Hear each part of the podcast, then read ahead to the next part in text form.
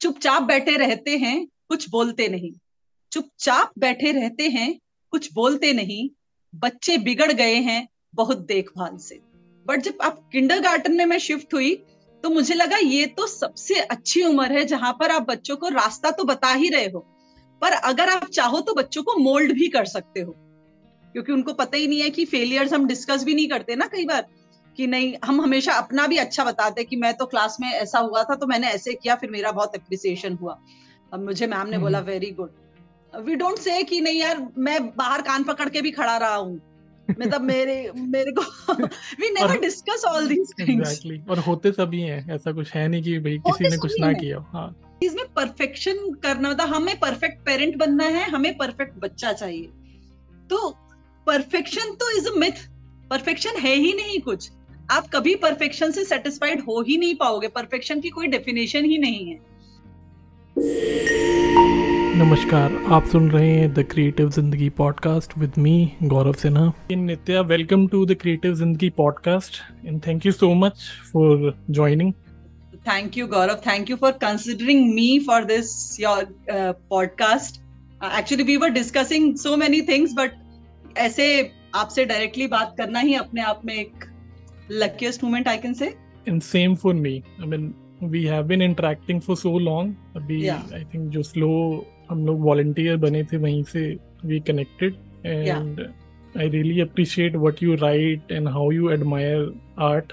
So आज उसी पे बात करने का मौका मिलेगा तो तो without spending too much time in talking about what this podcast is शुरू करते हैं तो मैंने जो आपके पढ़े हैं प्रोफ़ाइल में मतलब जो भी मैं गैदर कर पाया तो you have been an RJ you are a writer poet and you are aligned with education field so you are an educationist और mm-hmm. इसके अलावा मुझे कुछ इंटरेस्टिंग मिला था कि you were also one of the top 51 most influential women in Rajasthan in 2021 so ये मैं गैदर कर पाया सो बेसिकली मैं अगर मैं शुरुआत करना चाहूँ तो बचपन से ही करूँगी क्योंकि वो हमारा बेस है जहाँ से और कैसे मैं पोइट्री में आई पहले वही बताना चाहूँगी। बिल्कुल। तो जब छोटी थी तब से हिंदी में बहुत इंटरेस्ट था। हम्म। और वो जमाना ऐसा था कि मतलब दो ही प्रोफेशन थे। You must be agreeing nineties का जमाना कि इंजीनियरिंग हम्म। या डॉक्टर तो हिंदी में आप कुछ अच्छा कर पाओगे वो हमें भी नहीं पता था कि हम कुछ अच्छा कर सकते हैं सो आई टुक बायो साइंस से पढ़ाई करी फिर ग्रेजुएशन सेम बायोकेमिस्ट्री में किया then post graduation then research again in biochemistry पर वो हिंदी का जो एक प्यार था हिंदी के लिए mm-hmm. जो बचपन से था मेरे अंदर थोड़ा थोड़ा थोड़ा थोड़ा करके फिर वो मतलब था तो सबकॉन्शियस माइंड में कहीं ना कहीं हिंदी बसी रही थी चाहे मैं रिसर्च फ़ील्ड में थी या कैसे mm-hmm. भी फिर जब शादी हुई मेरी तो लकीली मुझे ऐसा मौका मिला कि मैं एक्सप्लोर कर सकती थी चीज़ें। तो आई वॉज़ फॉर्चुनेट इनफ कि मैंने रिसर्च uh, खत्म की और फिर मैंने हस्बैंड को ज्वाइन किया। तो आर्मी ऑफिसर्स की वाइफ के पास यूजली मतलब ऑप्शंस अगर आपको फैमिली लाइफ भी बैलेंस करनी है तो बहुत कम ऑप्शंस बचते हैं। And teaching is one of them अब तो लाइक बिकॉज़ ऑफ़ इंटरनेट दुनिया बहुत छोटी हो गई है तो आप फ्रीलांसिंग वर्क कर सकते हो कहीं से भी जॉब कर सकते हो।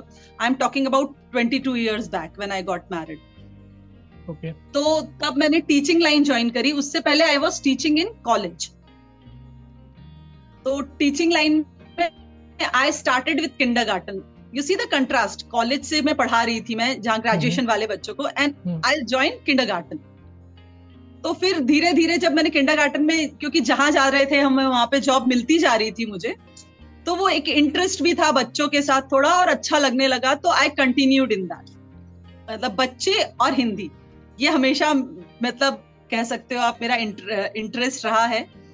और फिर वैसे ही बीच में जहाँ जैसी समय मिला या जहाँ जैसे अवसर मिला, मैंने लिखना शुरू किया और फिर धीरे धीरे इंटरनेट की गई तो उसमें डालना शुरू किया तो लोग लोगों को पसंद आया तो कॉन्फिडेंस भी आ गया कि नहीं हाँ लिख सकते हैं अच्छा लिख सकते हैं लोगों को अच्छा लगता है। तो वैसे धीरे धीरे एवेन्यूज खुलते गए तो पोइट्री में और हिंदी लिटरेचर में भी कुछ कुछ किया और साइड बाय साइड एजुकेशन में भी करती गई मैं।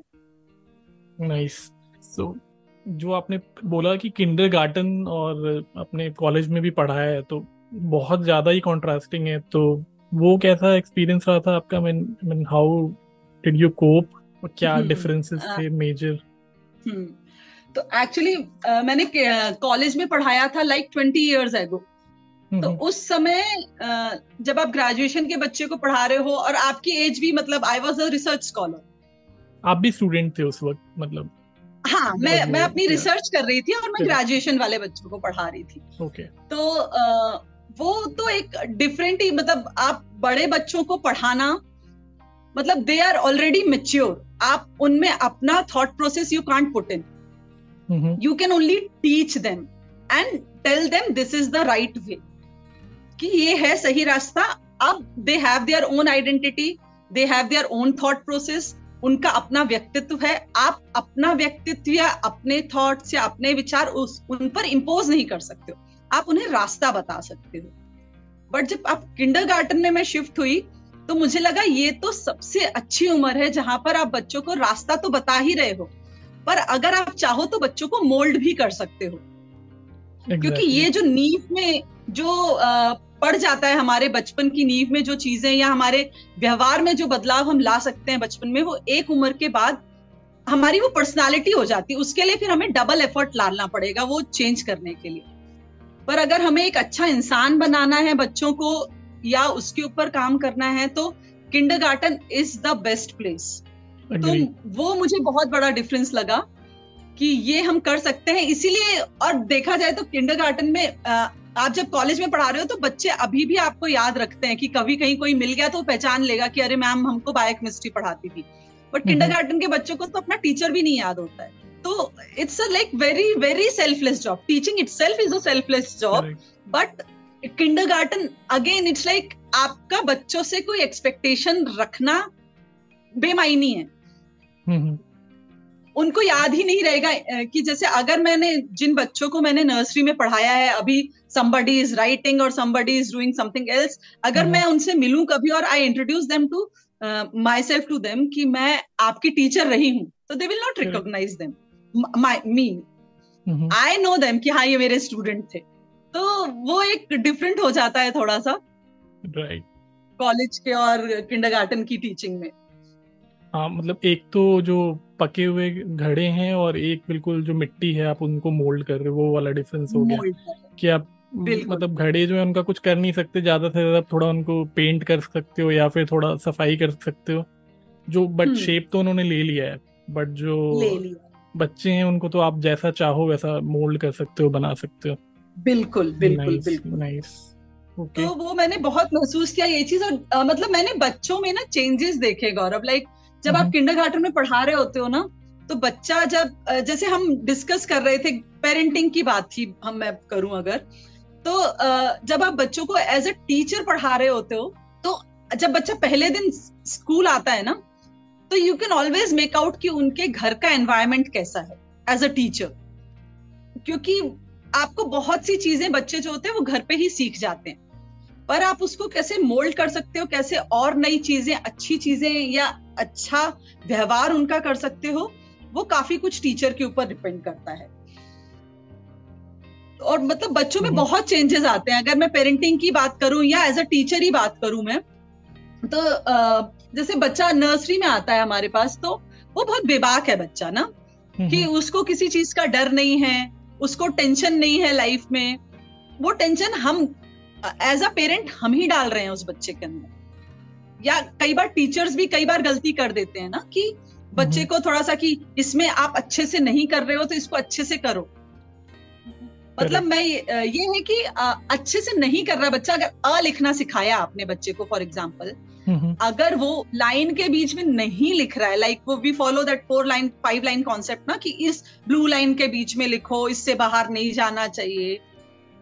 अगर नहीं लिख रहा है बच्चा तो उसमें क्या ही गलत है राइट राइट right. तो आप आ, उसको मतलब हम हर चीज़ में परफेक्शन लाने की कोशिश करते हैं। बीइंग पेरेंट आल्सो और being teacher also sometimes we did that mistake तो वो इट्स कंटिन्यूस प्रोसेस है कि आपको भी रियलाइजेशन होता रहना चाहिए कि नहीं नहीं हम यहाँ पे गलत कर रहे हैं तो इसको हमें ये इम्प्रूव करना है। इससे ये चीज़ ये चीज़ ऐसे इस डायरेक्शन में जा सकती है तो इसको इम्प्रूव करने के लिए we have to improve our nature our our method तो ये है और आ, फिर वही बात जैसे हम आ, हर कोई चाहता है ना कि हमारा बच्चा बहुत अच्छा करे। सब बेस्ट करे बच्चा। हर चीज़ में हमारा बच्चा जब अच्छा करता है तो ऑब्वियसली पेरेंट्स से ज़्यादा खुश कोई भी नहीं होता कि बच्चे ने बहुत अच्छा किया and we feel very proud कि हमारे बच्चे ने इतना अच्छा किया। और मैंने बहुत छोटी छोटी सी चीज़ें नोटिस की हैं स्कूल में कि लाइक पेरेंट्स आते ना uh, उसको ये हॉबी क्लास भी ज्वाइन करा दिया ये हॉबी क्लास भी एक के बाद एक के बाद एक के बाद एक बच्चा हॉबी क्लासेस ही कर रहा है। उसने पेंसिल उठाई कल उसने एप्पल बनाया it means he is interested in drawing कल टीवी पे गाना आ रहा था उसने डांस करना शुरू किया it means he is interested in dancing हम खुद ही सोच लिया हम कि उसका इंटरेस्ट है सिर्फ़ एक बार में या दो बार में बच्चा अगर कर रहा है। हॉबी है उसकी, हम चलो ठीक है, उसे अच्छा लग रहा है डांस करना ड्राइंग करना। हमने उसको क्लास में डलवा दिया कि हमें लगता है एज अ पेरेंट कई बार कि हम उसको हर चीज़ में परफेक्ट कर दे। हर चीज़ वो प्रोफेशनली करने लगे। करेक्ट हॉबी को हम समझ नहीं पाते हैं एज अ पेरेंट कई बार ना कि हॉबी ठीक है बच्चा जब तक दस चीज़ें एक्सप्लोर नहीं करेगा तो how will we come to know कि बच्चा इस चीज़ में बहुत अच्छा है राइट right? Right right. तो वो मतलब जैसे हॉबी में भी हम परफेक्शन ढूंढते हैं कि अब बच्चा अगर हॉबी क्लास में गया है तो टीचर हम्म। ने उसको फ़िश बनाना सिखाया है तो फ़िश शुड बी परफेक्ट अब ज़रूरी है उसका उसको फिर डिफरेंट टाइप का बनाना लेकिन नहीं जैसा मैडम ने बनाया यू कॉपी दैट तो हम बच्चे को एक कॉपी कैट मशीन बना रहे हैं बेसिकली कि just copy same goes with हमने अ लिखना सिखाया, वो तीन लाइन के बीच में लिखो, आगे क्यों निकल गया, तुम्हारा, तुम्हारे मार्क्स कट जाएँगे। तो वो हम बच्चे के अंदर वो रेस्ट्रिक्ट कर दे रहे हैं बच्चे को। और साथ ही साथ हम बच्चे के अंदर वो डर भी डालते जा रहे हैं, कि हमने ये नहीं किया तो मार्क्स कट जाएँगे। ये नहीं किया तो ये हो जाएगा। एक्सप्लोर करने का मौका कहाँ दे रहे हैं हम बच्चों को? बिल्कुल जो जो बच्चा मतलब आपने जैसे बताया बिल्कुल फ्री माइंडेड था फ्री विल था आप ज्वाइन करता हाँ. है तो जब वो पढ़ना। शुरू करता है किंडर किंडरगार्टन उससे पहले तो फ्री रहता है मोस्टली क्योंकि हाँ. मतलब कोई प्रेशर इतना होता नहीं है फिर एकदम से अचानक हम्म। से स्कूल का भी प्लस पेरेंट्स का भी एक्सपेक्टेशन जो है बढ़ जाती है पेरेंट्स की कि नहीं अब जो भी आ रहा है चाहे वो छोटा सा होमवर्क भी है क्योंकि होमवर्क भी ऐसा होता है कि जो कई बार तो मुझे लगता है कि कुछ ज़्यादा ही है बच्चों के हिसाब से इतना होना ही नहीं चाहिए कि पता नहीं क्या क्या बनाने के लिए दे देते हैं। अगर मैं देखता हूँ हम्म, हम्म। आसपास तो। और फिर जैसा आपने बताया कि जो अपनी इनसिक्योरिटीज होती हैं पेरेंट्स की या फिर टीचर्स की भी मैं कहूँगा कि टीचर्स में भी क्योंकि टीचर्स भी इंसान ही है अल्टीमेटली तो हाँ, वो हाँ। बच्चों पे थोपते जाते हैं और वो जैसे जैसे बड़ा होता जाता है तो वो उतना ही वो मतलब फेयरफुल होता जाता है। फ्री फ्री से फ्री फेयरफुल बन जाता है वो। इम्पोर्टेंट फैक्ट तो नित्य मे, मे, मतलब मेरे लिए एक इंटरेस्टिंग बात यह है कि आपने जैसे दोनों जनरेशन देखी है अभी। ए स्टूडेंट भी जब आप जैसे बीस साल पहले खुद आप पढ़ी हैं प्लस आपने कॉलेज में भी कुछ टाइम पढ़ाया और अभी आप जैसे किंडर गार्डन में आ, हैं ठीक है? उस फ़ील्ड हम्म। में हैं आप देख रही हैं बच्चों को काउंसलिंग वगैरह आप सब बच्चों की भी और पेरेंट्स की भी कर रही हैं। तो do you see any difference stark difference क्योंकि जैसे हम लोग पढ़ते रहते हैं कि आजकल अब पर्सनल uh, काउंसलिंग पे फोकस होता है या फिर साइकोमेट्रिक असेसमेंट्स होते हैं। मतलब कॉलेज लेवल पे तो होते हम्म। ही हैं। तो is it also applicable at a at kindergarten level और ए जूनियर लेवल क्या अभी भी वैसा ही चल रहा है कि ठीक है बच्चों को पढ़ाओ ये ये ये सीखना है और करो। मतलब कॉपी कैट बनाना है। या फिर थोड़ा इम्प्रूवमेंट हाँ। आया है। हम्म, तो पहले तो बात कि मैं अपने जमाने में जब मैंने पढ़ाया था एज अ टीचर और जब मैं स्टूडेंट थी वो बताना चाहूँगी कि हमारे जमाने में एक तो डिस्ट्रैक्शन इतने नहीं थे कि ऑप्शंस नहीं थे हमारे पास। लाइक कि हम बैठ के कुछ नहीं तो हम इंटरनेट ही सर्व कर रहे हैं हमारा पूरा दिन निकल गया उसमें। बाहर खेलना ही एक ऑप्शन था। आपको इंटरटेनमेंट के लिए सोशल अगर आपको इंटरटेन होना है या इंटरटेनमेंट चाहिए तो socializing is the only thing that time in fact parents के लिए भी पेरेंट्स भी पहले इतने अवेयर नहीं थे। तो थोड़े से मतलब जैसे सारे पेरेंट्स आप मान लो, मैं कुछ पर्टिकुलर सेक्शन तो होगा ऑब्वियसली कि वो अवेयर थे, उनको पता था। जैसे मैं अपनी ही बात करूँ तो हमारे घर में एम्प्लॉयमेंट न्यूज़ आता था तो हम उससे पढ़ के मेरे पापा बताते रहते थे, अब ये वैकेंसी है, ये वाला नया कॉलेज खुल गया है, इसमें ऐसे रिसर्च हो रही है या इसमें ये चीज़ निकली है। तो कुछ पेरेंट्स रहे होंगे but most of the parents like eighty percent parents were not aware की दुनिया में चल क्या रहा है। जो हमारे सामने चल रहा है in the field of education वही है। तो उतना एक्सप्लोर करने का हमारे पास स्कोप नहीं था उस टाइम पे। दूसरा, अभी प्रेजेंट जनरेशन में क्या है ना पेरेंट्स बहुत अवेयर है। And that awareness is like जिसको बोलते हैं ना, कहीं ना कहीं बच्चों को अफेक्ट कर रही है। इतना ज़्यादा अवेयर होना भी कई बार आपके निगेटिव उसमें आ जाता है कि आपको सब कुछ पता है। यू नो एवरीथिंग कि गुड पेरेंटिंग क्या होती है उसकी बुक्स आ रही हैं and we try to follow one one two three ये ये ये ये रूल फॉलो करना है। इतनी देर स्क्रीन देखो इतनी देर मत देखो। मतलब हम सब चीज़ें we are very very much aware तो वो जो अवेयरनेस है ना उसका थोड़ा सा निगेटिव इफ़ेक्ट भी है। जैसे मुझे इस पे एक याद आ गया आदिल मंसूरी जी का एक शेर था बाय हार्ट तो पोएट ही है। तो वो ज़रूर मैं बताना चाहूँगी अभी इस समय मुझे याद आया। चुपचाप बैठे रहते हैं कुछ बोलते नहीं। चुपचाप बैठे रहते हैं कुछ बोलते नहीं। बच्चे बिगड़ गए हैं बहुत देखभाल से। तो क्या ये क्या है ना कि हम इतने अवेयर हो गए हैं हर चीज़ का हमारे पास इतना जैसे मैं स्कूल में देखती हूँ हर स्कूल में लाइक अभी तो एनईपी आ गया है तो we are following in my school we are following all the things whatever they are given in the NEP but उस हिसाब से हमारे पेरेंट्स को मोल्ड होना बहुत ज़रूरी है। लाइक like, एक एग्ज़ाम्पल अगर मैं दूँ कि हमारे स्कूल में एक सैंड पिट है जहाँ पे बच्चों के फ्री प्ले के लिए देर इज़ सैंड तो जब बच्चा आता है नर्सरी में वॉट वी एक्सपेक्ट कि बच्चा जाएगा और अगर उसको सैंड पिट मिल गया तो he will be very happy कि अरे मुझे धूल में खेलने का मौका मिल रहा है जो मुझे घर पे नहीं मिलता। Right right? हम वही एक्सपेक्ट करते हैं बच्चों से। But what contrast now I am seeing कि बच्चे इज़ लाइक नहीं मैम हम नहीं जाएँगे, कपड़े गंदे हो जाएँगे, नहीं मैम हम नहीं जाएँगे, हमारे हाथ गंदे हो जाएँगे। तो वो बचपन वो वाली चीज़ आई कहाँ से? वो वाला तो बचपन है ही नहीं ना जो एक्सप्लोर हम्म, करना हम्म। चाहता है। वो, वो तो, स... तो घर से आया ना कि ये नहीं करना हाथ गंदे हो जाएँगे इधर टच मत करना ये मत करना वो मत करना। तो हमने इतना रेगुलेट कर दिया है बच्चों को कि हर चीज़ रूल से फॉलो कर रहे हैं। दिस इज़ वॉट अवेयरनेस का जो मैं निगेटिव इफ़ेक्ट बोल रही हूँ this is what it and this is very interesting I mean जो आप पॉइंट बता रहे हो ना कि अवेयरनेस का negative effect we don't realise it but ये है हर एस्पेक्ट में। For example if I if I have to add something for example अभी जैसे कोई बीमार है या किसी को कोई इलनेस है तो वो भी क्या हाँ। करता है कि गूगल से सब चेक कर लेता है। हम्म। तो मतलब मोस्टली क्या करते हैं डॉक्टर के पास जाने से पहले वो इतने अवेयर होके जाते हैं कि डॉक्टर को भी लगता है कि यार मेरी ज़रूरत क्या है तुम ही खुद अपना इलाज कर लो। आपने सुना होगा हाँ. या मतलब फील किया होगा हम्म, ऐसा। तो it becomes frustrating for that professional कि इनको पता ही नहीं है कि नुआंसेस क्या हैं और बस ये मतलब वो ये आधी अधूरी नॉलेज जो हम ऑनलाइन ले लेते हैं उससे एक्सपर्ट बन जाते हैं। करेक्ट तो, ये तो है हर फ़ील्ड में हर फ़ील्ड में है वो अवेयरनेस जिसको मतलब कई बार बोलते हैं ना इग्नोरेंस इज़ अ ब्लिस तो वो कई मतलब हमारे पेरेंट्स थे थोड़े से इग्नोरेंट ज़रूर थे पर वो शायद हमारे लिए ब्लिस था कि हमने एक्सपेरिमेंट कर करके सीख लिया। अभी हमें क्या है हम एज अ पेरेंट मैं अपनी भी बात करूँ तो हम इतने अवेयर हैं कि हम पहले से प्रोज एंड कॉन्स बता देते हैं बच्चों को कि ये करोगे तो ये होगा ये करोगे तो ये होगा इसका निगेटिव इफ़ेक्ट क्या है इसका पॉजिटिव ये होगा। तो वो उसका एक्सपीरियंस कहाँ गया बच्चे का? वो कैसे सीखेगा हम्म। वो बच्चा? हमारा एक्सपीरियंस और उसका एक्सपीरियंस सेम नहीं हो सकता ना we two are individual entities मैं अलग इंडिविजुअल हूँ मेरा बच्चा एक अलग इंडिविजुअल है।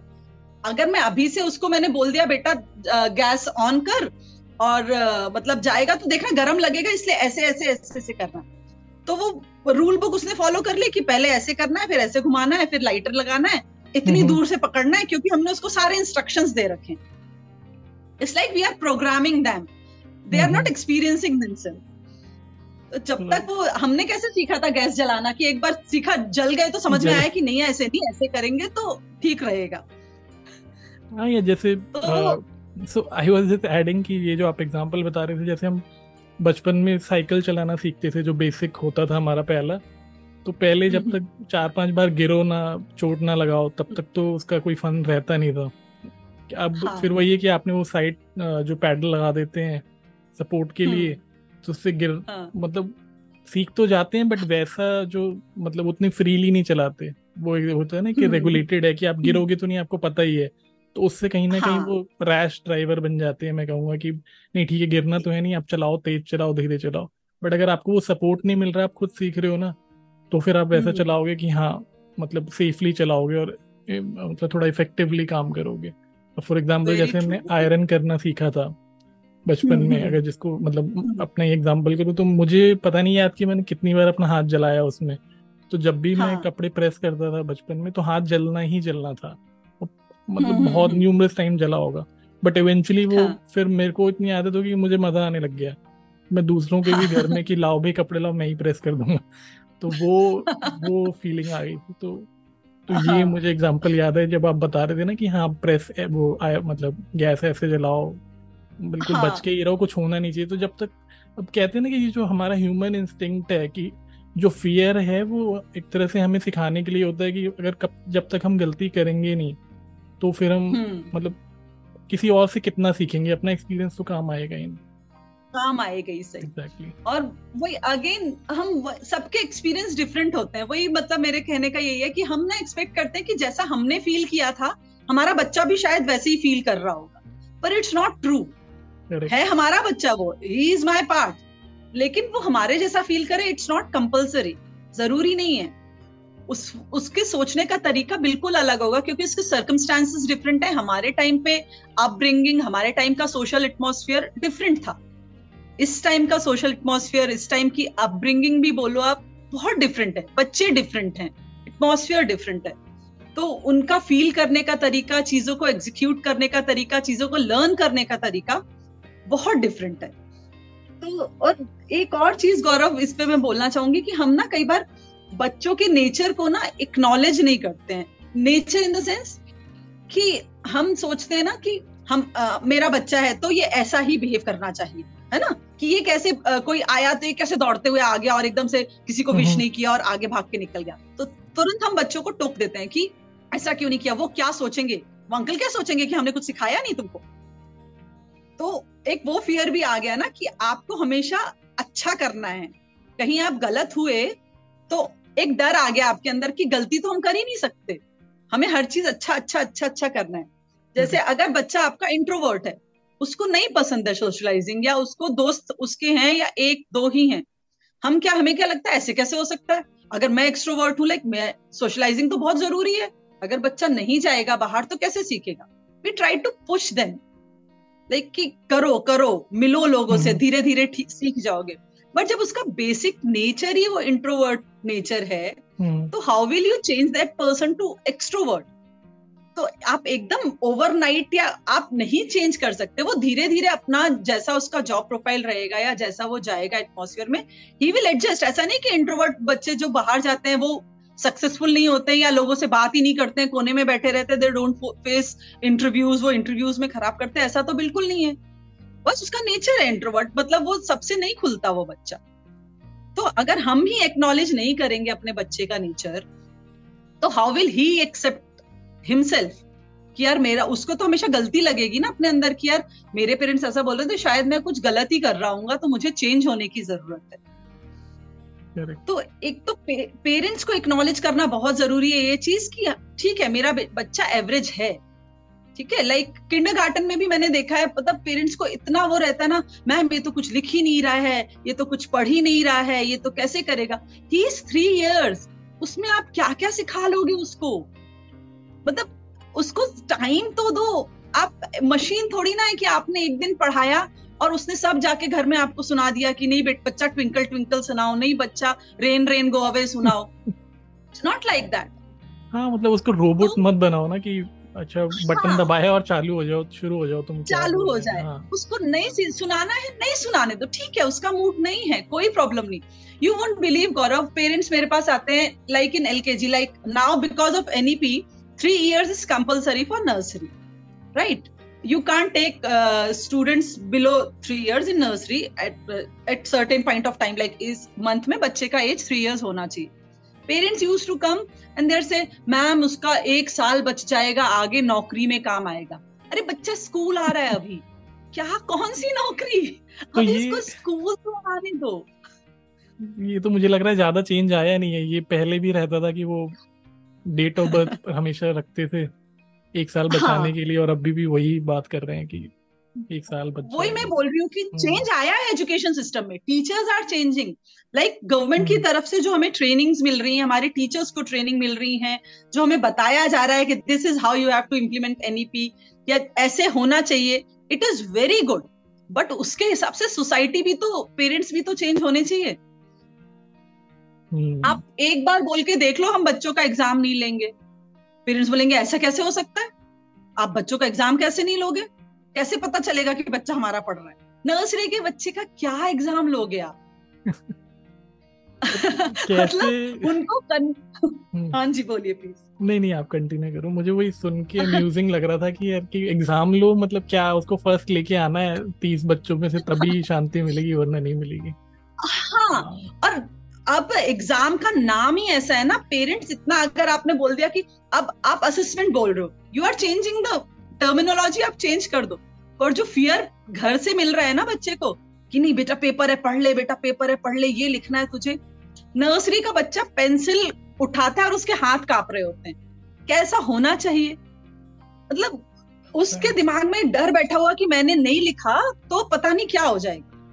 क्योंकि वो पेरेंट्स की तरफ़ से आ रहा है। हम हम तो ये समझाने की, ये मैं प्रेजेंट सिनेरियो बता रही हूँ। अभी जो चेंजेस आ रहे हैं स्कूल में और जो एजुकेशन पॉलिसी को इम्प्लीमेंट करने के लिए जो हम स्टेप्स उठा रहे हैं और उसमें हमें कैसा रेजिस्टेंस देखने को मिल रहा है। कि बच्चा, अगर नर्सरी का बच्चा ही अगर उसके हाथ काँप रहे हैं लिखने से पहले तो आप, क्या वो बच्चे को आप स्कॉलर बना सकते हो? अभी से अगर उसके अंदर इतना डर बैठा है तो क्या आप एक्सपेक्ट कर रहे हो कि वो बच्चा स्कॉलर स्कॉलर बन के आगे जाके बिल्कुल टॉप करेगा और बिल्कुल बेस्ट करेगा पढ़ाई में? हो ही नहीं सकता। जब नींव ही उसकी इतनी हिलती हुई है, इतना डर बैठा हुआ है उसके अंदर नींव, उसकी नींव में कि मैंने अच्छा नहीं किया तो सब कुछ खराब है। तो कैसा वो बच्चा करेगा? तो ये चेंज लाना बहुत ज़रूरी है। आई एम नॉट सेइंग कि सारे पेरेंट्स ऐसे होते हैं बट अगेन आई आई से सेवेंटी परसेंट पेरेंट्स का होता है ये प्रेशर और ये हमें पता चलता है जब बच्चा टीन में आता है ना देन वी रियलाइज़ कि हमने कहा गलती की है. Exactly. क्योंकि तब बच्चा अपने इमोशंस कोप अप नहीं कर पा रहा है अपने अपने थॉट्स अच्छे से एक्सप्रेस नहीं कर पा रहा है. क्योंकि हर चीज़ का उसके अंदर डर बैठ गया है कि अगर मैंने गड़बड़ कर दी तो क्या होगा? तो ये तो, एक चीज़ जो मैंने नोटिस की है वो ये भी है नित्य कि जैसे if parents have more than one child अगर तो उनमें भी जो कंपैरिजन उनका रहता है कि अगर एक बच्चा हम्म। कुछ फॉर एग्जांपल एक्सट्रोवर्ट है वो हर जगह हम्म। अच्छा बोलता है या फिर मिंगल अप हो जाता है दूसरा थोड़ा ऑपोजिट नेचर का है तो वहाँ भी पेरेंट्स मतलब अनोइंगली कंपैरिजन कर देते हैं और उसका भी नेगेटिव इफ़ेक्ट बच्चों पे ही पड़ता है फिर बिल्कुल तो ऐसा भी बिल्कुल. मतलब ये एक ऑब्जर्वेशन मेरा है तो सो प्रॉब्लम हमें पता है Nitya. So as a educationist do you have solutions कि क्या ऐसा होना चाहिए? मतलब ओवरऑल कि ये चेंज हो धीरे धीरे एनी एनी थॉट देखिए सबसे पहले तो हमें अपने को ना अनलर्न करना पड़ेगा बहुत सी चीज़ें। कि हमने जो इतना ज्ञान इकट्ठा कर रखा है ना कि हमें सब पता है। वो थोड़ा सा दूसरा एक्सेप्ट करना पड़ेगा जो बहुत ज़रूरी है कि मीडियर मतलब बोलते ना, आप मीडियोकर भी हो तो भी उसको एक्सेप्ट करना आना चाहिए। नॉट नेसेसरी कि आप मतलब आप खुद ही, आप, अगर आप देखो अपने पास में जाके देखो कि आपकी क्लास में चालीस बच्चे थे तो यू हैव दैट एक्सपीरियंस ना कि जो टॉपर था, वो भी अभी उसी पोजीशन पे है, जिस पोजीशन पे मीडियोकर बच्चा था। या जो टॉपर है, वो भी ठीक ठाक ही कर रहा है और मीडियोकर बच्चा भी लाइफ में कुछ ना कुछ कर ही ले रहा है। तो ज़िंदगी सिखा देती है। पर फिर भी हम नहीं जानना मतलब नहीं चाहते हमें लगता नहीं बच्चा बेस्ट करे नहीं बच्चा अच्छा करे। और हम नोइंगली अनोइंगली ना वो डाल देते हैं। हम बोलते हैं ना कि नहीं हम तो बच्चे पर कोई प्रेशर नहीं दे रहे। और again one more thing Gaurav कि हम पेरेंट्स हैं कि बच्चों पे प्रेशर नहीं दे रहे। पर एटमोसफियर ऐसा है ना पीयर प्रेशर इतना आ जाता है बच्चे आप क्या आप नहीं बच्चे के ऊपर प्रेशर नहीं डाल रहे हो आप बिल्कुल नहीं बोल रहे बेटा नहीं तुझे फ़र्स्ट आना ये करना है। But what you are discussing in front of him और हर कि वो है ना उनका बच्चा उसने ना आईआईटी में टॉप किया था। वो देखो अरे इसकी न्यूज़ आई देखो ये यूपीएससी टॉपर है। तो you are discussing in front of him और हर कि ये करेंगे तो हम न्यूज़ में बने रहेंगे और तब हमें अप्रिसिएशन मिलेगा। आप डायरेक्टली नहीं बोल रहे इनडायरेक्टली कितना अफेक्ट करेगा वो बच्चे को? तो तब आप न्यूज़ में आ रही हैं वो चीज़ें। आप स्कूल में भी जा रहे हो तो स्कूल में जैसे अब इलेवन ट्वेल्थ के बच्चे हैं तो जो होर्डिंग्स लगे रहते हैं स्कूलों में ना सारे टॉपर्स हम्म, के होर्डिंग हम्म। लगे हैं कि ये बच्चे ये बच्चे ने टॉप किया ये तो बच्चा जब स्कूल में एंटर हुआ तो उसका एक स्टैंडर्ड सेट हो गया उसने वो होर्डिंग देखा उसने देखा अरे ये बच्चे का ए आई आर वन आया मतलब this is the ideal thing अगर मैं ये करूँगा तभी मैं बेस्ट कहलाऊँगा हमने नहीं बोला उसको बट वो जो एटमोस्फियर ने उसको गाइड कर दिया ना उस तरफ़ अगर वो बच्चा थोड़ा सा भी इस तरीके का है कि वो ये प्रेशर ले लेता है। कुछ बच्चे होते हैं कि उनको नहीं फ़र्क पड़ता है, वो किसी का भी फ़ोटो लगा रहे मेरे को तो नहीं, मेरे को क्या करना, मेरे को नहीं करना वो वाला फ़ोटो वाला काम नहीं करना, मेरा को ये फ़ील्ड अच्छी लगती मैं इसमें करूँगा। बट कुछ बच्चे होते हैं, उनको घर से भी प्रेशर नहीं मिल रहा, पर वो, उनके दिमाग में ये है कि यार, ये चीज़ करनी है मुझे, है ना? तो वो और वो वहाँ पे अपनी कैपेबिलिटी के साथ उसको कोप अप करना। Like A I R one किसी का आया है तो उसकी कैपेबिलिटी थी उस तरीके की। ही वॉज़ इंटेलिजेंट वो ला सकता था, ठीक है, उसने, उसको गाइडेंस मिला, सही किया, कर लिया। तो अपनी कैपेबिलिटी अगर हम बच्चे को बता देंगे ना, जैसे every child every individual is different तो वो भी एक पेरेंट को समझना बहुत ज़रूरी है कि अगर आपके दो बच्चे हैं तो दो बच्चे, दो डिफरेंट एंटिटी दो डिफरेंट इंडिविजुअल्स हैं। हमें उनको वैसे ही एक्सेप्ट करना पड़ेगा और उनको उनके हिसाब से गाइडेंस देना पड़ेगा। We can only guide them उनको हम सही रास्ता बता सकते हैं कि ये सही रास्ता है, इस पे चलो। अगर ये नहीं हुआ, उसके कॉन्सिक्वेंसेस भी बताने बहुत कॉन्सिक्वेंसेस नहीं, उसका वो भी बताना बहुत ज़रूरी है कि अगर ये नहीं हुआ तो कोई बात नहीं। सेकेंड ऑप्शन भी है। प्लान बी भी है। प्लान सी भी है। सिर्फ़ plan A is not the end of the route कि बस यही नहीं है कि यहाँ पे खत्म हो गया इसके बाद अब क्या करें? हमारे पास तो कुछ है नहीं। अगेन दे आर लॉस्ट क्योंकि उनको पता ही नहीं है कि फेलियर्स हम डिस्कस भी नहीं करते ना कई बार कि नहीं हम हमेशा अपना भी अच्छा बताते कि मैं तो क्लास में ऐसा हुआ था तो मैंने ऐसे किया फिर मेरा बहुत अप्रिसिएशन हुआ। अब मुझे मैम ने बोला very good we don't say कि नहीं यार मैं बाहर कान पकड़ के भी खड़ा रहा हूँ। मतलब मेरे मेरे को we never discuss all these things और होते सभी हैं ऐसा कुछ है नहीं कि भाई किसी ने कुछ ना किया हाँ। हाँ हम नहीं करते एज अ पेरेंट ना हम भी अपनी बहुत आइडल इमेज पोर्ट्रे करते हैं। और ये ना पेरेंटिंग इज़ लाइक बहुत, आप बोलते हैं ना रूल बुक के जैसे आप नहीं कर सकते हो, किसी भी बच्चे के लिए। हर बच्चे के लिए आपको डिफरेंट तरीका है डिफरेंट डिफरेंट मोड अपनाना पड़ेगा, क्योंकि बच्चे की इंडिविजुअलिटी ही डिफरेंट है ना। ना वो हमारे जैसा है, ना वो अपने भाई जैसा है, ना वो अपनी बहन जैसा है। वो खुद है। लाइक like, एक्स अगर बच्चा है एक्स की अपनी इंडिविजुअलिटी है हम उसको एक्स की तरह ही देखें तो बेटर रहेगा। हम उसको नहीं बोले कि नहीं तू वाई के साथ मिलके थोड़ा सा वाई के भी गुण लिया अपने अंदर तो दैट इज़ नॉट पॉसिबल तो बहुत सी ऐसी चीज़ें हैं कि हमें एक तो फेलियर्स को भी एक्नॉलेज करना आना चाहिए। जैसे अभी आ, आपने भी देखा होगा ट्विटर पे ही बड़ा वायरल हुआ था किसी का एक ट्वीट था कि मेरे बच्चे के इतने परसेंट आए हैं they have given the party की 45 परसेंट आए हैं बच्चा पास हो गया। एंड उन्होंने बड़ा ट्वीट ट्वीट लिखा था कि नहीं आए उसके 90 परसेंट फिर भी आई एम हैप्पी तो ऐसी चीज़ें आती रहनी चाहिए। Exactly exactly. है ना? बिल्कुल। आप आई के देखो कितने लोगों के आते हैं कि हमने लेकिन ये सब होता है जब वो सक्सेसफुल हो गए ना उसके बाद उनका आना शुरू होता है। Right right? कि हमने इतने स्ट्रगल किया या हमने ये हुआ था हमारे साथ। तो देखो मेरे टेंथ की मार्कशीट ऐसी है मेरे इतने परसेंटेज है क्या हुआ? अब तो मैं आई बन गया ना। अगेन वो उसका एक स्टैंडर्ड सेट हो गया बच्चे का कि यार टेंथ में अगर मार्क्स नहीं आए तो अब तो मुझे आईएएस ही बनना है। बच्चे बहुत बहुत डेलिकेट होते हैं। तो हम्म। बहुत सी चीज़ों को वो किस तरह ले रहे हैं तो पेरेंट का काम है बेसिकली कि एक तो पहली बात कि हमें उन पे अपने डिसीजंस नहीं उसने कुछ प्रॉब्लम बताई नहीं कि हमने उसके बाद सोल्यूशन दे दिया उसको सोचने का मौका नहीं दिया। अपना डिसीज़न बता दिया, मेरे साथ ये हुआ था तो मैंने ये किया था, पता है, ऐसे करेगा तो अच्छा रहेगा। Again we are programming them secondly we should talk about failures with them कि भाई, मेरे साथ ये ये फेलियर्स हुए हैं, मैंने ये ये देखा है, और ठीक है फेलियर हुए तो क्या हुआ?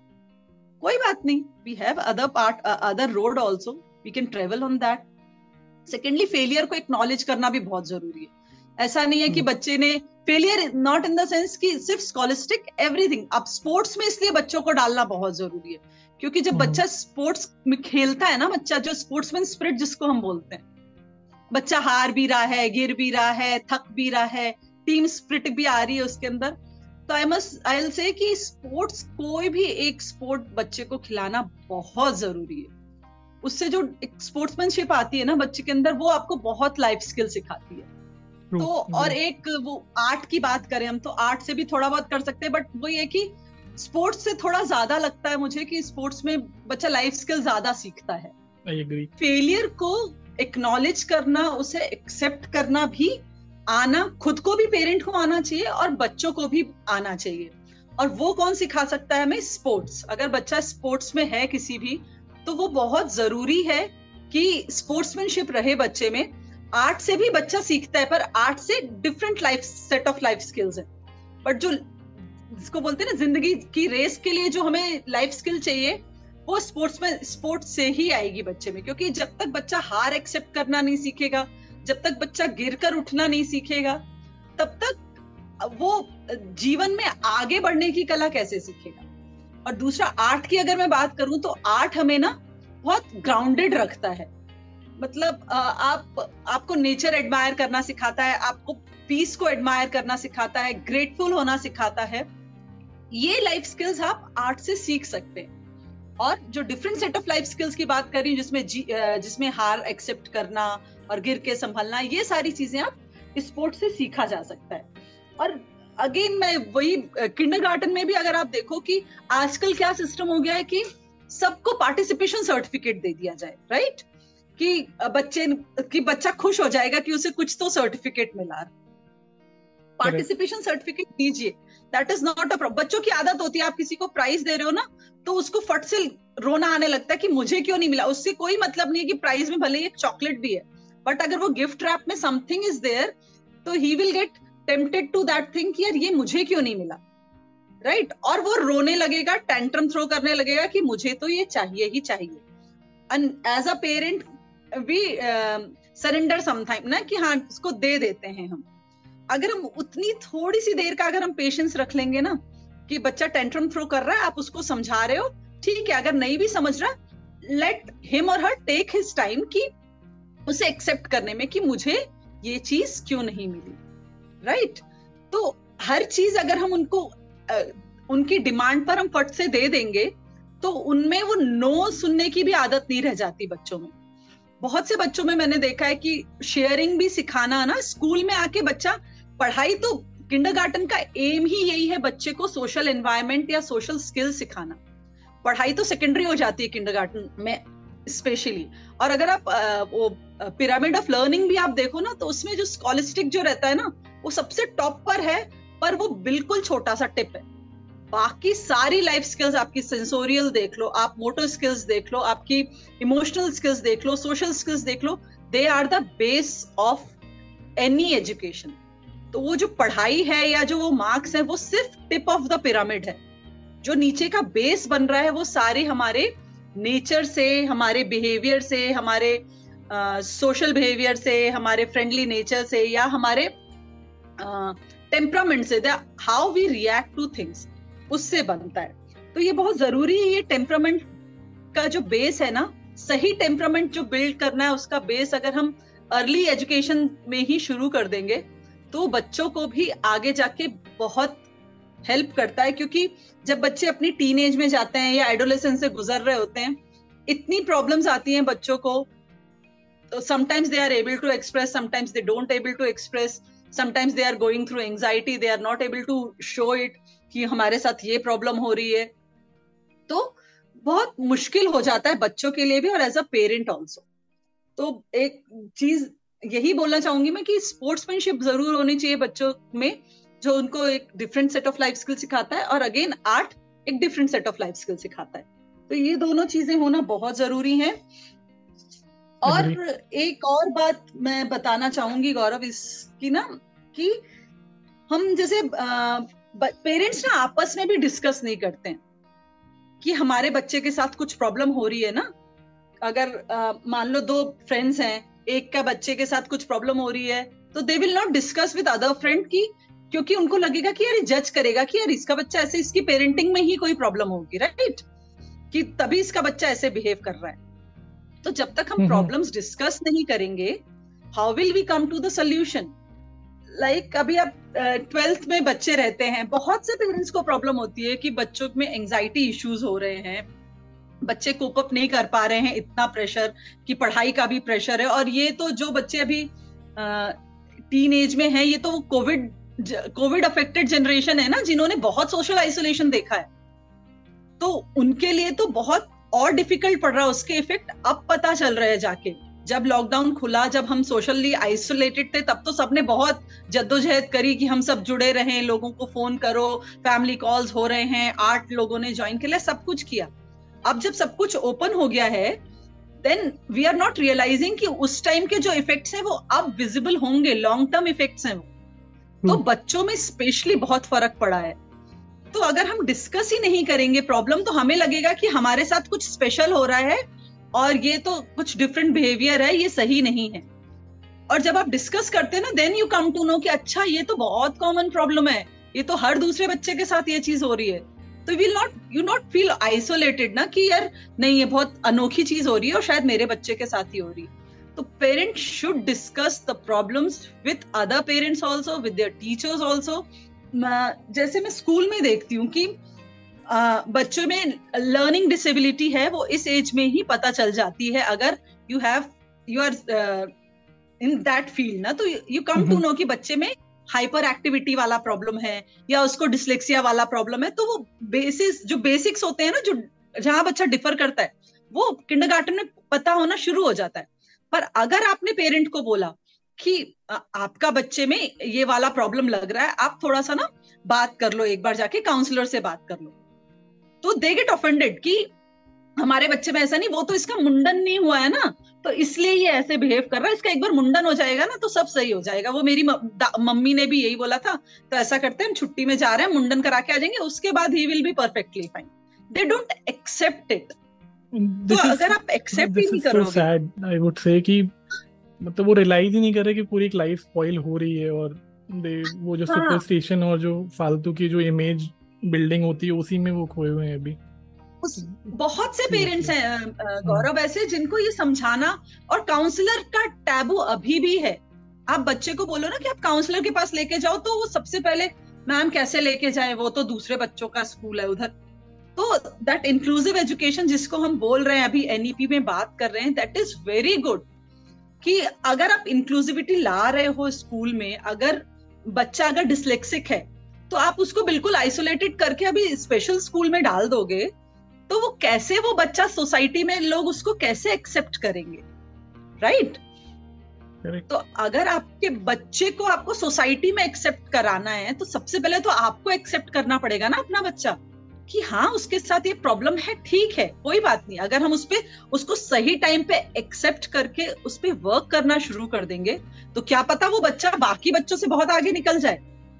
पर अगर हम एक्सेप्ट ही नहीं कर रहे हैं उस चीज़ को तो हम उस पर वर्क करना भी शुरू नहीं करेंगे क्योंकि हम तो डिनाइल में बैठे हैं कि नहीं ये तो है ही नहीं हमारे बच्चे के साथ ये तो हम हो, हो ही नहीं सकता। हमारे घर में तो कभी किसी को ऐसा हुआ ही नहीं है इसके साथ कैसे हो सकता है और ये कोई जेनेटिक तो है नहीं ये तो साइकोलॉजिक है जो एनवायरनमेंट जो चेंज हाँ। हो रहा है उसके हिसाब से फॉर एग्ज़ाम्पल हम जैसे बात करते हैं डिजिटल इतना आ गया है डिजिटल जो हमारे लाइफ हम्म। में है फ़ोन है या जो भी हम्म। है मतलब हम बड़े हो गए अडल्ट हैं तब हम ही नहीं कोप अप कर पा रहे हैं अगर एक बार हाथ में फ़ोन हम्म। आता है तो पता लगता है एक घंटा उसी पे निकल गया मतलब आई वुड से सबके साथ होता होगा वो अग्री करें या ना करें वो अलग बात है जैसे हम होता है ना कि हम लोग एक हाँ। जब तक हमें बात नहीं करेंगे जैसे आपने एक अच्छा पॉइंट बताया कि हम डिस्कशन नहीं करेंगे तो पता नहीं लगेगा कि दुनिया में जो इश्यूज़ हैं वो सबके सेम ही है ऐसा नहीं है कि कोई हम्म। अनोखा हमें हमारे साथ दिक्कत है वो बात करने से ही हम्म। पता लगता है तो ये भी है कि। बच्चों बच्चे जब छोटे ही होते हैं आजकल तो दो साल में उनके पास फ़ोन होता है एक हाथ में तो उससे जो नेगेटिव इफ़ेक्ट है वो हमें समझ में नहीं आ रहा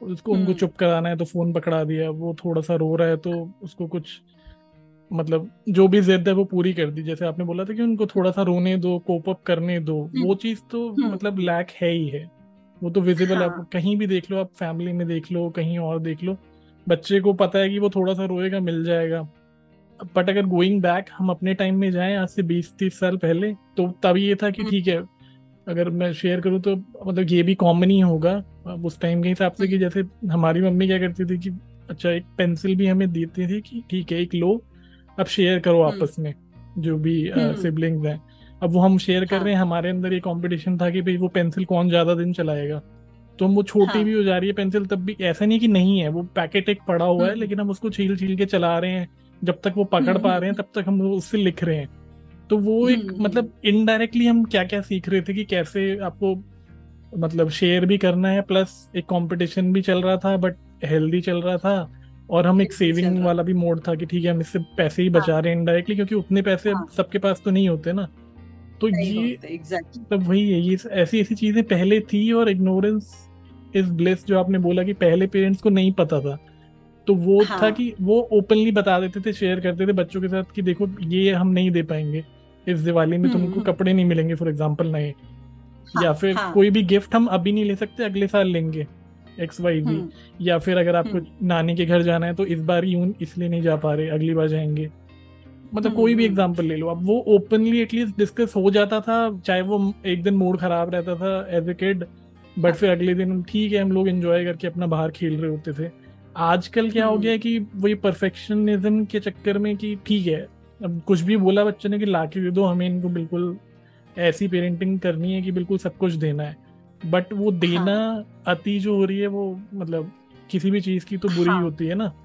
चाहे वो नॉलेज की हो या फिर इग्नोरेंस की हो दोनों चीज़ें हाँ. जब एक्सट्रीम हो जाती हैं तो दिक्कत हो जाती है। दिक्कत हो जाती तो है। वो वाला तो, पॉइंट है। हम्म तो हम ना हर चीज़ में परफेक्शन करना होता हमें परफेक्ट पेरेंट बनना है, हमें परफेक्ट बच्चा चाहिए। तो परफेक्शन तो इज़ अ मिथ, परफेक्शन है ही नहीं कुछ। आप कभी परफेक्शन से सेटिस्फाइड हो ही नहीं पाओगे, परफेक्शन की कोई डेफिनेशन ही नहीं है।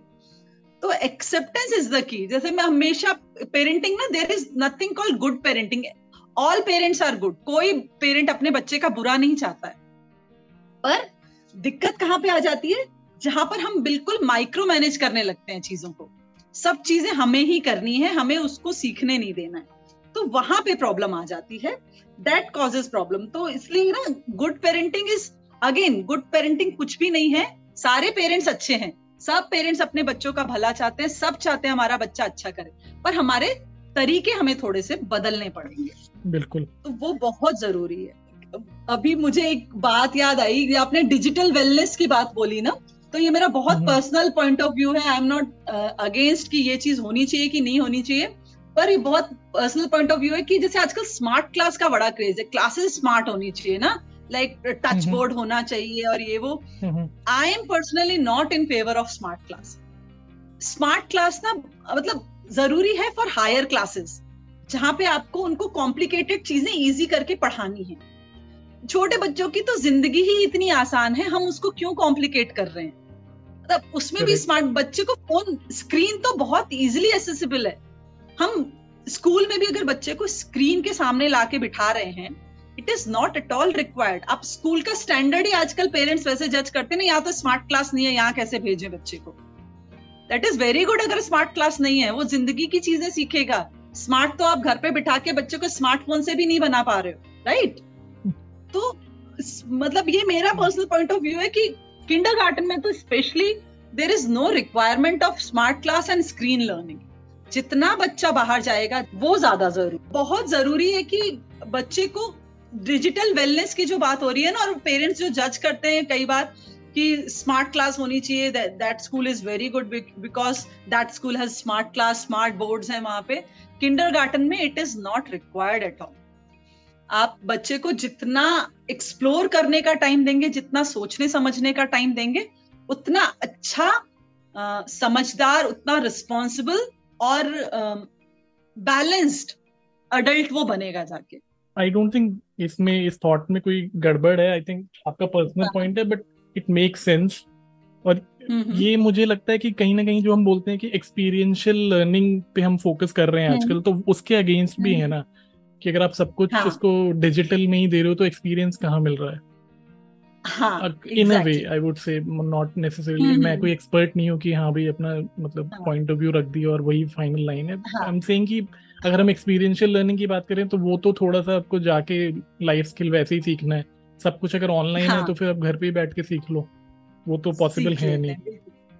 हाँ तो तो exactly ये है कि थोड़ा सा हमें परफेक्शन से दूर मतलब परफेक्शन हम्म।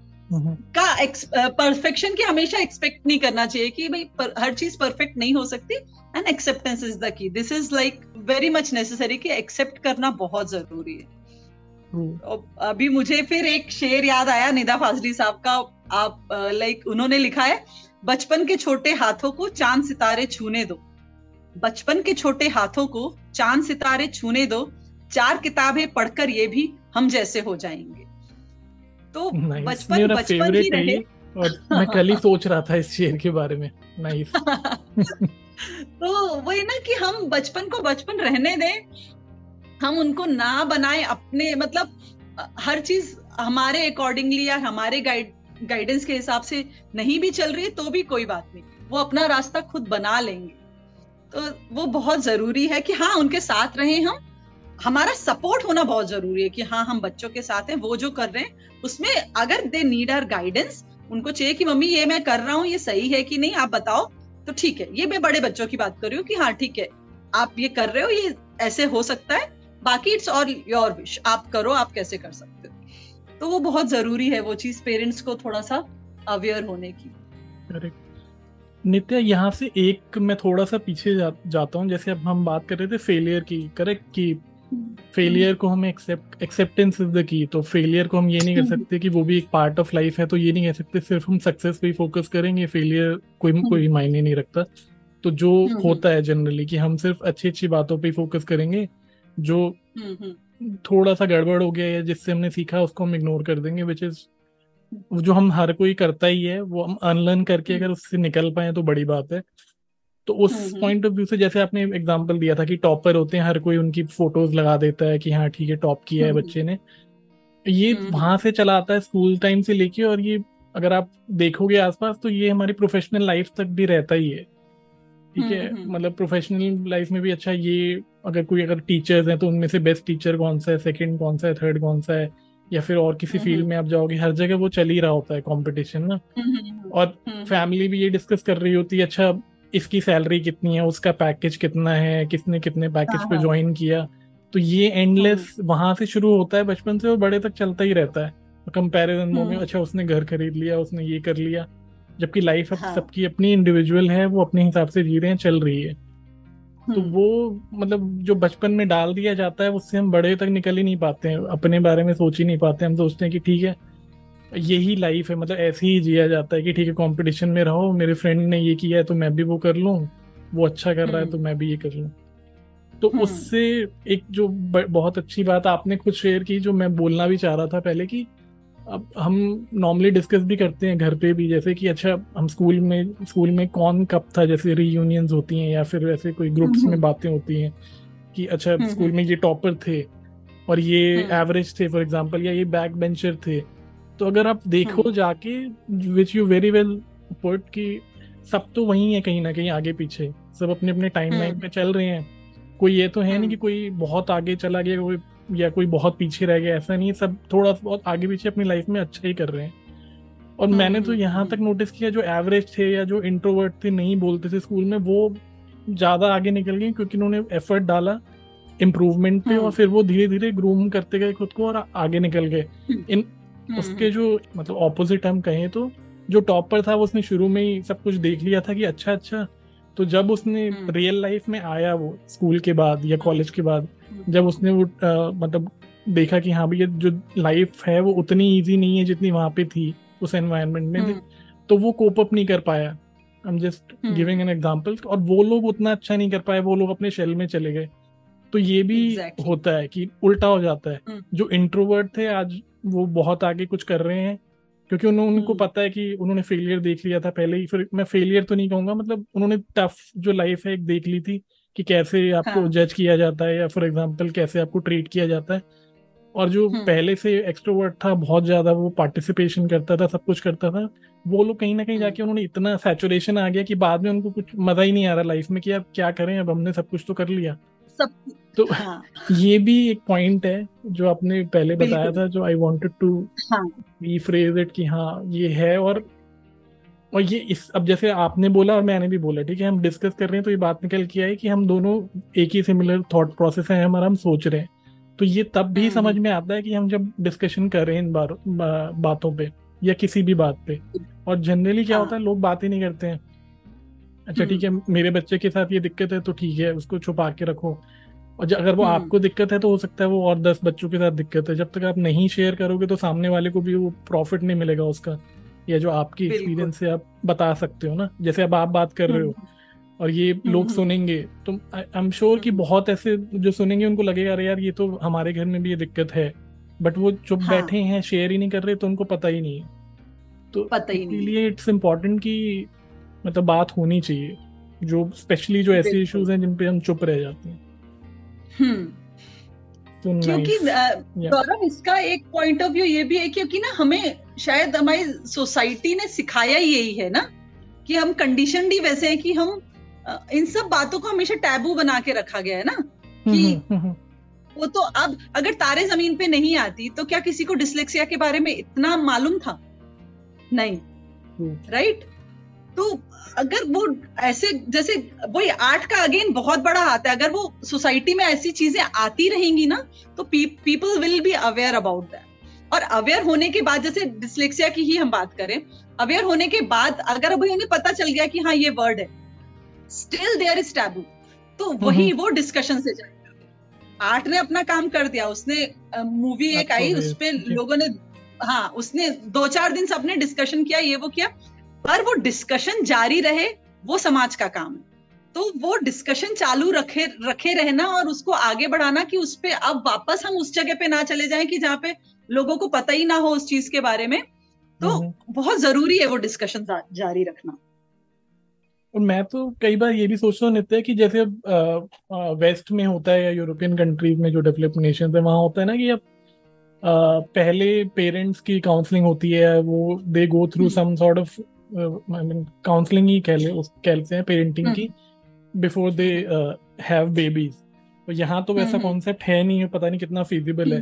बट एटलीस्ट जो चाइल्ड साइकोलॉजी होती है आई थिंक उसको ना इंक्लूड कर देना चाहिए।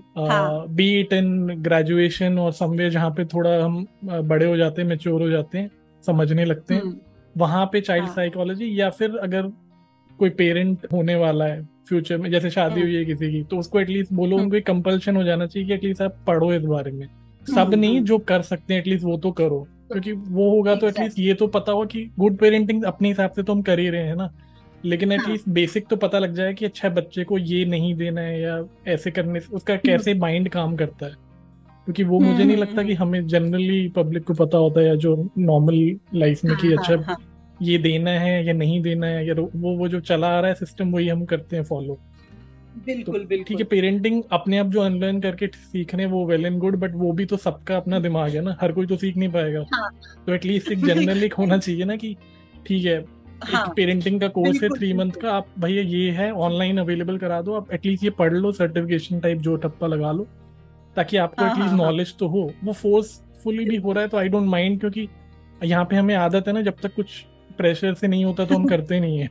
तो एक होना चाहिए कि अच्छा आपने सर्टिफिकेशन कर लिया है एक ठप्पा लग गया ठीक है you are good good parenting का ये लो आप टैब ले लो बट एटलीस्ट दस में से आप चार बातें तो सही करोगे ना फिर। हाँ। पता नहीं वो वही है जैसे हम स्कूल जैसे शुरू होता है ना like we are in this teaching profession तो जैसे स्कूल शुरू होता है ना तो we have that parent orientation programme होता है। तो यूजली स्कूल कॉलेजेस में क्या होता है? पेरेंट ओरिएंटेशन में वो स्कूल के बारे में बताते हैं। हमारा स्कूल ये हमारा स्कूल ये हमारा स्कूल ये है हम ये ये ये ये चीज़ें फॉलो करते हैं। तो what I try to implement कि हम हमारा तो जैसे बच्चा पहली बार निकल रहा है ना घर से तो मैं हमेशा पेरेंट्स को बोलती हूँ अपने ओरिएंटेशन में कि आपका बच्चा जब आपसे दूर जा रहा है वो पहली बार जा रहा है तो एटलीस्ट उससे उस बारे में बात करो उसको वो मतलब दस दिन पहले से बारह दिन पहले से बच्चे को वो बताना शुरू करो कि you have to go to the school वहाँ पे जाके आपको ये होगा ये अच्छा होगा वहाँ पे फ्रेंड्स हम्म। मिलेंगे वहाँ पे टॉयज मिलेंगे। तो वो जो सेपरेशन एंग्जाइटी होती है ना बच्चों की हमें तो लगता है कि नहीं वो पहली बार जा रहा है बच्चा रो रहा है रो रहा है। दैट इज़ सेपरेशन एंग्जाइटी की बच्चे को डर लग रहा है वो अपने एक सिक्योर इन्वायरमेंट से बाहर निकल रहा है। कि मैं बाहर जाऊँगा तो कहीं मैं हर्ट तो नहीं हो जाऊँगा।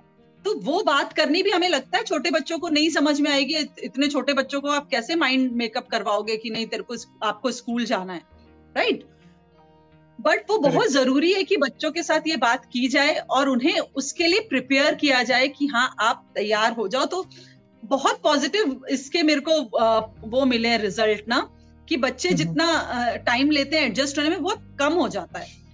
लाइक like, अगर बच्चे से आपने बात की है तो वो शायद एक हफ़्ते में एडजस्ट हो जाए या दो तीन दिन ले वो बच्चा एडजस्ट होने में। अगर आप बच्चे को प्रिपेयर नहीं कर रहे हो ना तो ही और she may take one month also they will the school कि मेरे को मम्मी के पास जाना है मुझे मम्मी के पास जाना है। Right right? तो वो बहुत ज़रूरी है कि ये पेरेंट ओरिएंटेशन की जो आप बात कर रहे थे ना पेरेंट काउंसलिंग की तो this is how we can implement it मतलब होता सब जगह है बट वो डाइवर्ट हो गया है। वो अपने बारे में हाँ। ज़्यादा हो गया है बच्चों के बारे में कम हो गया है। वही है वो अपने आप को सेल करने वाली बात हुई कि हम ये ये ये चीज़ें कर रहे हैं तो आप चूज़ करो हमें as a institution rather than focusing on actual orientation जो होनी चाहिए कि this is what we expect from you as a parent हाँ हाँ एग्जैक्टली तो वो वो ज़रूरी है वो भी। सो so, नित्या अभी बातें काफ़ी हो गई आपके पहले जो आपके दो फेवरेट टॉपिक्स हैं आई वुड से एक तो किड्स था जिसमें आपने बहुत हम्म, अच्छी हम्म। अच्छी बातें बताई। Second towards the end of this discussion बात करते हैं आपकी जो हिंदी को लेके आपका रहा है कि हम्म, बहुत प्यार है आपको हिंदी से और uh, मतलब मैंने भी देखा है कि आप आर्ट एडमायरर हो चाहे वो पोइट्री हो या फिर रिटर्न पीसेस हों या कुछ भी हुआ वो शेयर भी करती रहती हैं और रिसाइट भी करती रहती हैं।